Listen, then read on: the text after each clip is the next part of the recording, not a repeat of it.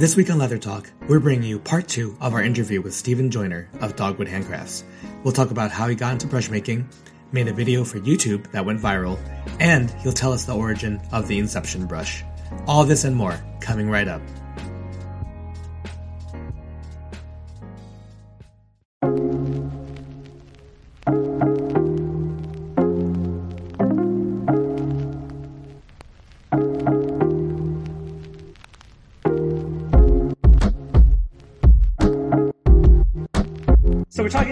Stephen Joyner from Dogwood Handcrafts, and we wanted to find out a little bit about kind of how Dogwood Handcrafts started, but also uh, Stephen has seen a lot of success on YouTube, in particular, decorative eggs. So let's start. With, let's start with that, Stephen. Tell us about kind of how decorative egg videos got went viral.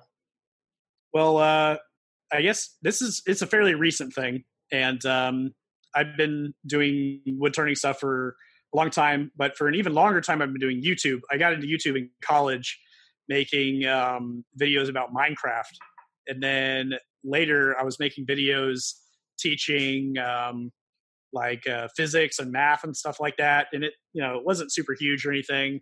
I had like a few thousand people that watched it, and uh, never really made any like money from it or anything.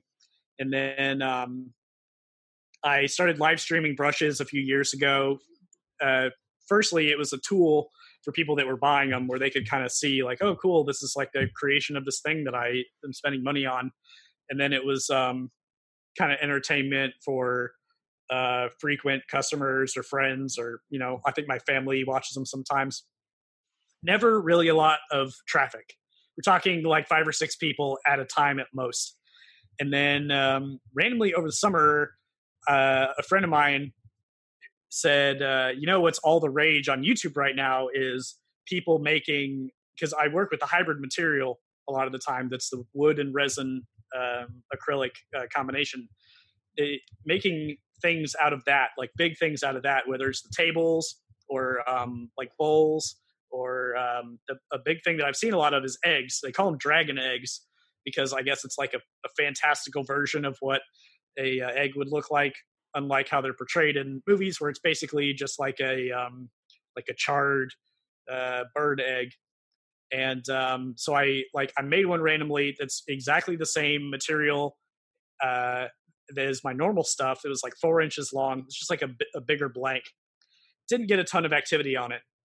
And so then i made a four inch egg out of the um, the resin that I use with one of the um, crane flies, which is the the replica of the Jurassic Park uh, cane topper, and that's the same you know same insect they use in the movie and everything, and they are native here, and I have like thousands of them at my house every year. So I, I had a whole bunch of them over the summer. So I put one in this egg and uploaded it, and for about a month nothing happened, and then all of a sudden a lot of things happened really really fast where i was getting like the number of views went up exponentially every day. And i not a slow exponential but like a crazy one where i went from getting like less than 100 views a day to more than a million views per day on this one video. And um my my channel went from 4000 subscribers to it's now at 57000 subscribers after all the craziness that was over about a 28 day period where just every day it was more and more and more. And then one day it just fell off, and um, the algorithm had spoken. And my it, it was like it went from being all across the world, primarily in Southeast Asia, to eventually making it in the United States on the front page of YouTube. I had my family and my coworkers calling me saying that they had seen my video on there. there was um, like five minute craft video, not the five minute craft, but like the five minute long craft video channels had copied it and re-uploaded it for their uh, their channels. I guess to make money on it. It was everywhere, and then and so I I started putting out more videos because I was like, all right, you know, you get about um a hundred dollars per thousand YouTube views. I think is that right? Did I say that right? No, no, no. Sorry, it's ten dollars per thousand. I think that's something like that. It's it's a thousand dollars per million. So whatever that uh, yeah. divides to. And um, I was like, oh my god, I could like quit my job I could, I mean, this would be amazing. I could just make these eggs and things for the rest of my life and whatever. And then it just tanked as quickly as it picked up. Uh, I was making videos to try to keep up the momentum, but it was it was gone. You know, the the algorithm takes the one video and then the rest just don't get picked up. So that's what happened with that. But it's still, I mean, it's it's made a ridiculous amount of money, and I can't emphasize how little work I put into this. Like the video was it was one of my earliest ones that I had produced, so it's not cut great. Um, there was no narration. I just put like I had the sounds of all the equipment, and then I eventually put in a song because it was like a lathe at going at 20 times speed with a fan in the background mm-hmm. just sounds like a high pitched whirring. It's the most annoying sound ever. So it, it's not a good sound for a video. And um and um so but it it I mean it was it was a huge huge windfall for me in terms of like I I mean it was just amazing. It was like winning the lottery. Mm-hmm. But it's it's it's still getting like thousands of views per day. The original video is and I haven't done anything with it. It's still mm-hmm. going. There's still people correcting me on things and criticizing me or they all make the same joke in I translate in Google every comment that comes in and I mean 90% of the comments are translated to wow i bet that mosquito is really dizzy he's probably going to throw up like it, it's, a, it's a joke that crosses all lingual barriers that's it that's but, it uh, yeah. every everyone has to be a comic right yeah it was it, i mean it was a great experience like i woke up every day like rushed to my phone and felt like like an internet celebrity and uh it was i mean it was really cool it's pretty much over now, but uh, I'll always remember like that one, the literal 15 minutes of fame that I had. Awesome. So obviously, you know, you know a thing or two about turning turning objects, but brushes in particular. How long have you uh, either, either been to woodworking or turning brushes in general? Yeah, I um so I, I, used to work on straight razors. I got into that to make the the handles, the scales for them, and then I kind of moved into like working on the metal and stuff. And um, eventually, it wasn't really enjoyable for me anymore. And um, I I had gotten a lathe to make pens because I had I had a coworker who was really into pens who had kind of like showed me the ropes on that and um and so some a, a, previous customer who is someone I'm still in contact with now which is really cool he's still like participates in a lot of my releases, um, had asked if I could make a brush handle to match his razor that he had commissioned. And so I was like, you know, it's going to be a, completely different from from the pens, but I'll give it a shot. And so I got everything that I needed for that. And it, I mean, looking back now, it's a really really bad looking handle. The the finishing and everything on it was fine, I guess, but just like the shape of it, everybody's first brush handle kind of as a rule looks like crap and mine was no exception.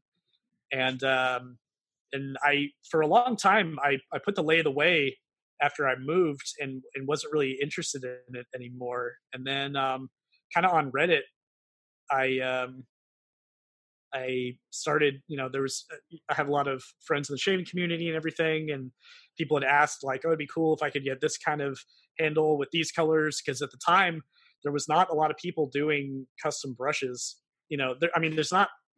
I mean, there's more now, I guess, but uh, there just weren't weren't as many, and so I had started making some for friends, and that's when I really got into the the hybrid material that I do.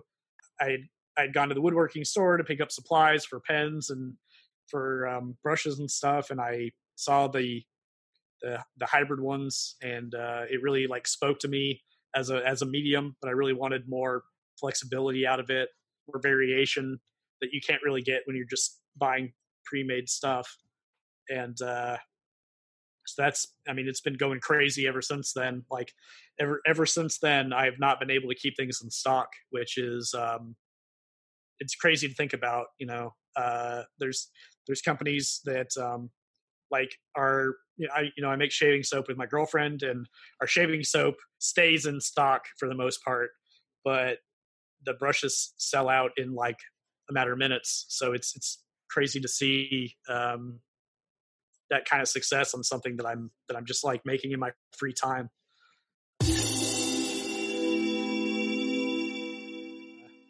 Oh, and before we forget, what is the name of your girlfriend's soap company? so I, I, I, do co-own and help with um, Southern Witchcrafts, which is shaving soap, aftershave, uh, perfumes, uh, bath soaps, and our line is always expanding, and we're always working on cool new things. Um, so my girlfriend is Courtney. She is the creative genius behind that. She's been on um, John's show on the uh, under the uh, the Latherhog Instagram thing. Uh, she did a Ask Me Anything interview on Reddit that was very entertaining. I know since I have a stake in this, it's going to sound self uh, uh, like aggrandizing or whatever, but she is a visionary and a genius in in scents, and I don't say that lightly. There are very few people that uh, whose products I've experienced that I feel that way about and I try to be vocal about it because like I think that um, endorsing someone and their ability is important to you know like lift up their art and make it available for people. And she every every person says the same thing. She is doing things with scents that nobody else is doing and i think that's really important. It's important to have a, a style and stand out and not just be doing what everyone else is doing. So it's really cool to be partnered with her on on that stuff. And i can't i can't um, emphasize how little i have to do with the creative part of the soap making none at all. Uh, it's all all her and i just try to keep the ship running smoothly. And um, she's a very very impressive lady. And I'm I'm proud to say that I was the one that introduced her to wet shaving, and uh, and she really took the ball and ran with it. So, I I forget if I told you uh, when I spoke to you and Courtney last you know last year but I, I, feel like here's a good place to share it in that that's when I used first used I forget which scent it was, but either way, first first go with Southern Witchcraft soap. It helped me break my preconception about the tallow versus vegan thing, and I think that part oh, was yeah. criti- critical because like I, I you might you might have sent me a sample actually, and mm-hmm. I, I, used it, and I should eh, without looking too much into it, and only afterwards realized, oh wait, that wasn't tallow soap, and that you know kind of f- firmly you know put me on that path to like, okay, it doesn't matter. You know, I, I might think, oh, you know, vegans this way and tallow this way. Like, no, that thing had be like if you didn't tell me, I would just tell everyone that that was a tallow soap. Yeah, it's yeah, it's um, it's pretty cool, and that's you know the formulation is all um, all her doing. I try to give feedback on things, but you know, I've I've never really been much of a uh, like a software guy. I was always really more on the hardware side, like the brushes and razors and all that stuff. So it's it was a totally alien thing to me when we started it. But um, it's there's there's been a lot of advances that have been made in the field since we put our product out, and so you know in in the future we plan to ad- adapt it to kind of um, keep keep up with a lot of the like really really high end stuff that's come out. But I think at the at the time and and still now it is um, it's it punches well above its uh, its pay grade, I guess. You know, for for what it costs and um, the ingredients and everything. She's done a great job of making something that is um, both very easy to use but very very high performance. And what you said about blurring the tallow vegan line is something that we hear on numerous occasions, and that's that's really really cool. It's the greatest compliment that you can get as a vegan soap company. Is I couldn't even tell.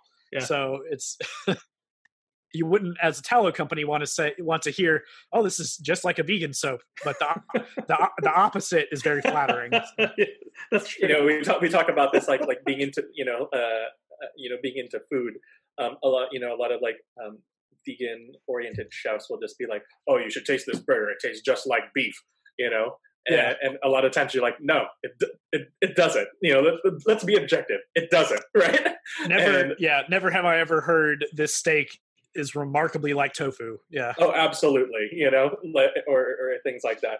I don't know even if it's a hot take. I think if you can't create a, a lather, then it's probably on you more than it is on the yeah. and at, know, at the end of the day, almost anything that you can buy will be perfectly serviceable for 99% of people, mm-hmm. barring some weird allergy or inability to to use the product.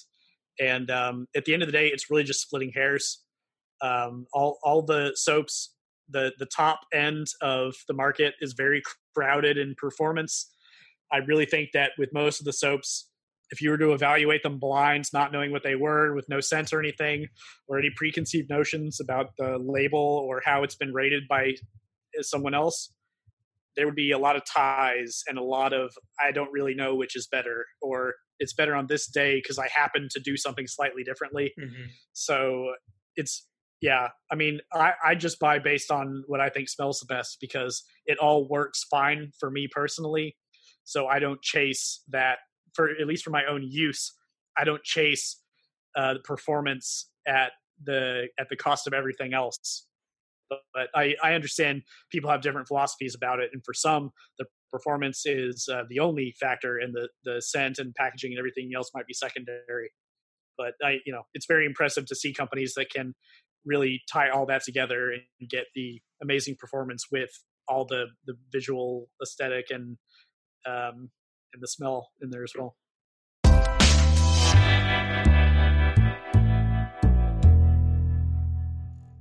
Another day is here, and you're ready for it. What to wear? Check. Breakfast, lunch, and dinner? Check.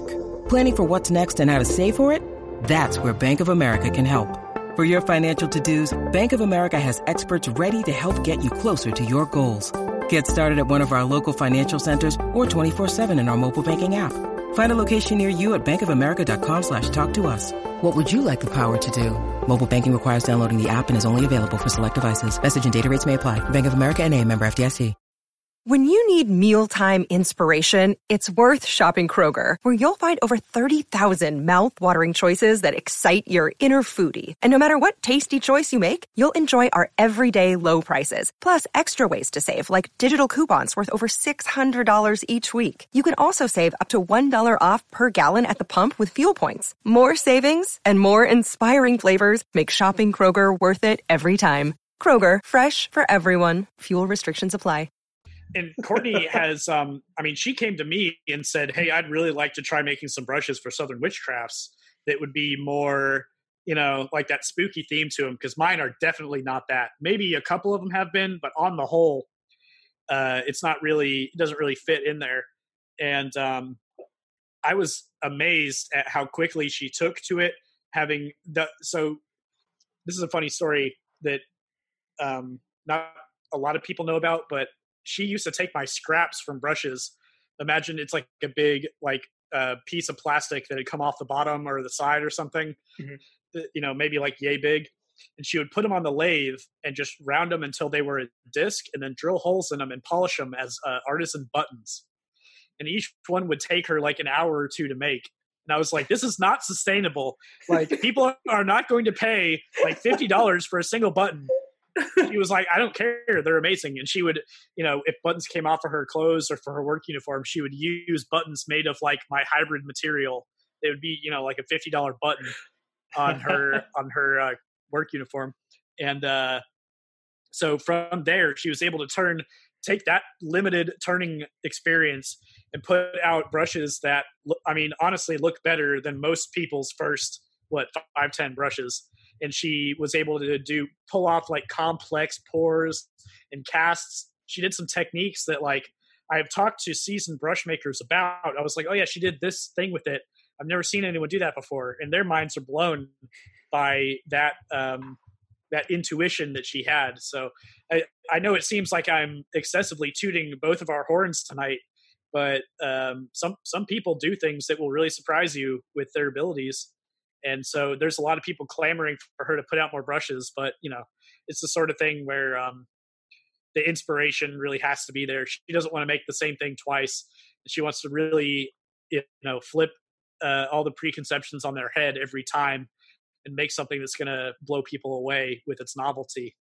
So i'm i'm always encouraging her like hey you should make more brushes. People are desperate for them but you know so uh, I, I, think the more people she hears from, maybe the more likely it is that she'll uh, put more stuff out there. We previously talked about your love of kind of casting things into the actual brush, into the resin.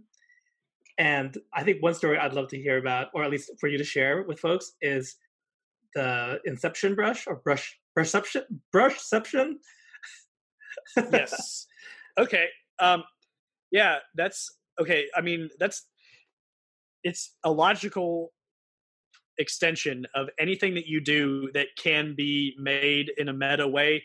Like I used to make um, like computer type things in Minecraft. Everybody everybody would always say, "When are you going to make a computer in Minecraft that can run Minecraft?" Like people just love that that inception, like you say, that that Russian doll nesting of things.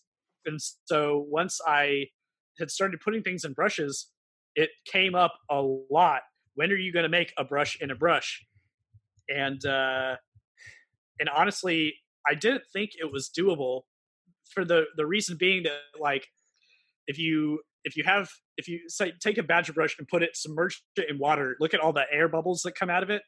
It's a lot, and it's a lot for the resin to deal with, filling in all those cavities. And then uh, the other problem is you either have to put a regular size brush in a giant brush or make a tiny brush in a regular size brush.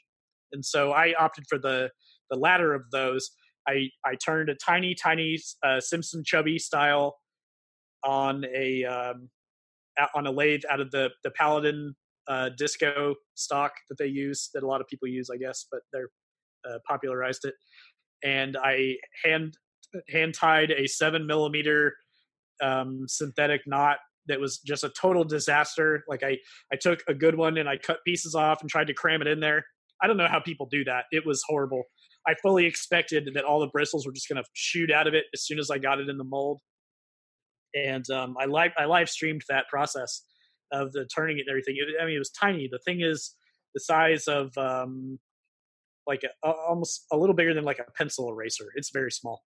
And um, I, I cast it in my normal style, where I you know I pour half clear, I put it in, then I pour the other half clear, and then I took um, more of the disco uh, for the top, glued it together, and, and turned it in kind of a, a, with cast brushes. You can't always make them in the in the normal shape that you would because you have to work around the object. Because if you hit the object, it comes too close to the outside, it's going to be a disaster. And then the shape of it will uh, diffract the light and affect how the object looks. And so if you have something that's like perfectly spherical, it's just going to magnify it. But if you have something that's elongated, like a brush handle usually is, it's going to make it really like short and fat, basically, is how it looks. So the, the brush looks very, very chubby and very wide when it was made in a normal proportion. So in retrospect, that's something that I, you know, should have taken into consideration. And then um, at the uh, the Maggard meet in uh, 2018, I got a matching knot for it and the brush and a brush is complete. And uh, it was crazy experience. The next thing to do with it, of course, is to uh, cast it into a giant blank and make a uh, um, 75. I have the 75 millimeter knots, the Yaqi monster knots. Make it a brush and a brush in a brush, and I just haven't had. I I would need to use. Um, I mean, close to like a half to three quarter gallons of resin for that and I'd only get one one shot at it. Yeah. And it's it's um I haven't been courageous enough to do it. Maybe someday. I, I still have it. I bring it with me to all the shows. Oh, nice, nice. Shows, all the meets and all the yeah. all the events that we do. Um, you know, everybody has their price, so like maybe someday I'll sell it. But I haven't had a, uh, you know, it's really really cool, and I don't want to make another one. So I've been hanging on to it until I get that offer that I can't refuse. So one million dollars. I would definitely do it for that. I, would, I would easily one million. And I'd make another one immediately after that. Okay. Oh yes, yes. Oh, How man. many can I put you down for?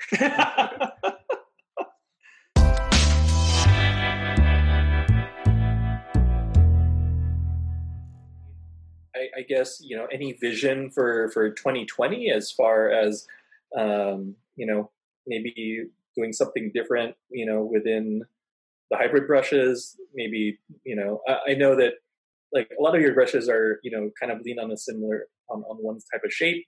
Maybe possibility of like different shapes, you know, with it, or or I don't know. Is there's it, I guess just like a general vision for 2020 for, for yeah, Handcrafts. 2020, I'm looking to really increase the um, amount that I'm able to do.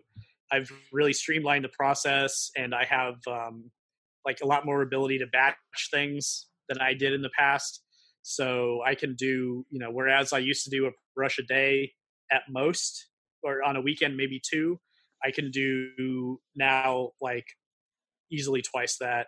Uh, you know, I've done I last I guess was it last weekend, the weekend before, I did like five brushes in a day. That was, and I think uh, there was a time I did seven. So I mean, it's a lot more than it used to be if you think of one a day. And um, so I'm really just trying to get them into the hands of everybody that wants them before I try to do anything too crazy. Because as it is, you know, for Black Friday, I had uh, I put up a wait list, and there was like 33 people that I had on that list, and so that was kind of like, okay, that's how many I can sell in one day if everybody has access. But I still get requests daily of when I'm going to do that again. So that that clearly did not meet all the demands, and so I need to keep working to uh, make sure that they're as available as possible but I would like to get into, you know, I, I mostly stick with the same wood. I'd like to try some other woods and see kind of how they do. Um, see what I can do. Like, you know, the, the shape thing, the, it's funny. The reason that I only usually do the same one or two shapes is that when I do other ones, people complain. And so I go back to For doing sure. that one. It, it used to be you put in an order. It still is. You put in an order for the colors you want, and I would just make whatever with that but it's the few times that I experimented with doing other shapes, I had to do refunds uh, and redo them because they wanted the ones that they saw in all the pictures. Of course. So it's it's kind of this um, like uh, self propagating cycle that I've created where I did those early ones in that way, and now I kind of have to keep doing them like that to keep people happy. So, it, eh, you know, it I guess that is what it is. I, would kind of like to work more with um, some non-hybrid stuff as well, just because it's nice to switch it up sometimes. And the, the process is so much shorter and easier when you, it's like all acrylic or all wood, you know.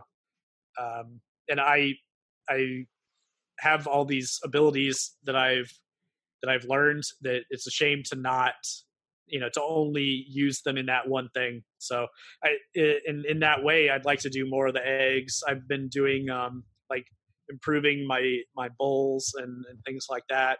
It's just it's always nice to do something different. Anybody that does the same thing every day likes to break out of it every once in a while and it's it's very refreshing and it in a, in a way can improve your skills at your main your main job so question uh, before we sign off. For budding brush makers, is there one piece of advice that you wish you knew uh, when you were starting out that you would share with someone wanting to get into brush making? Yeah, definitely. And you know, I, I don't think this necessarily is limited to that.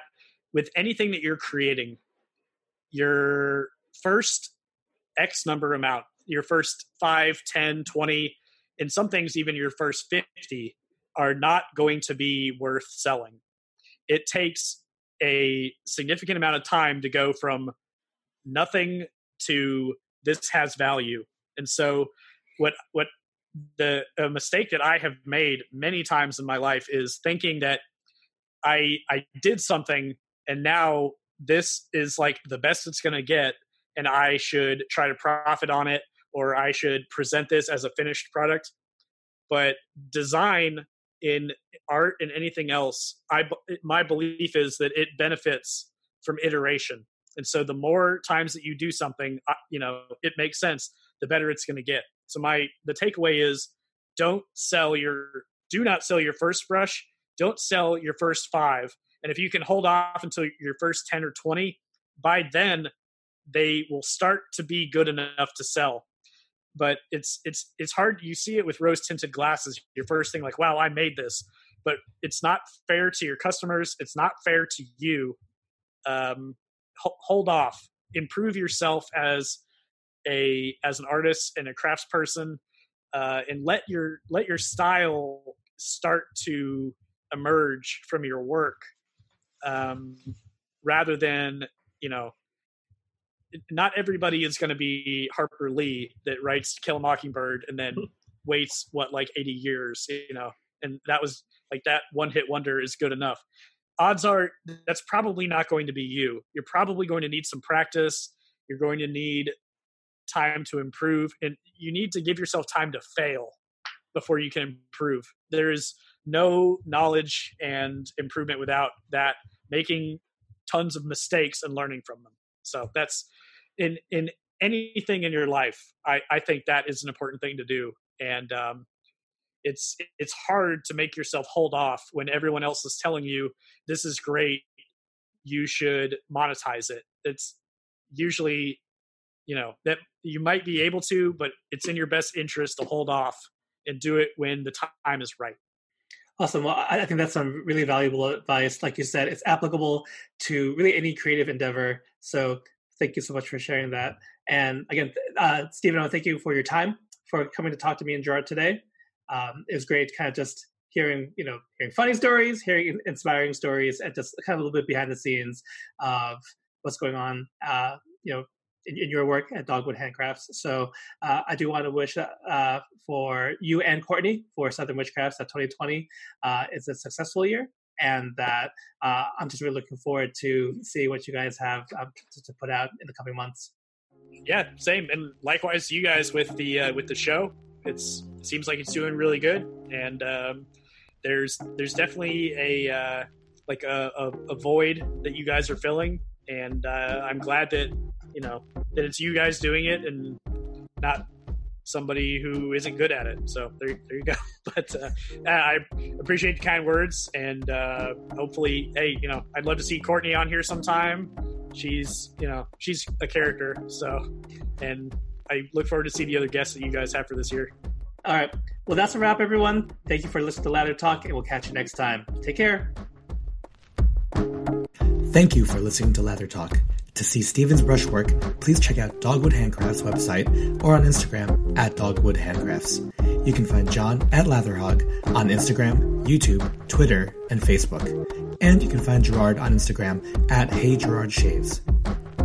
If you enjoyed the episode, please like, share, and subscribe. Thank you, and we will catch you next episode.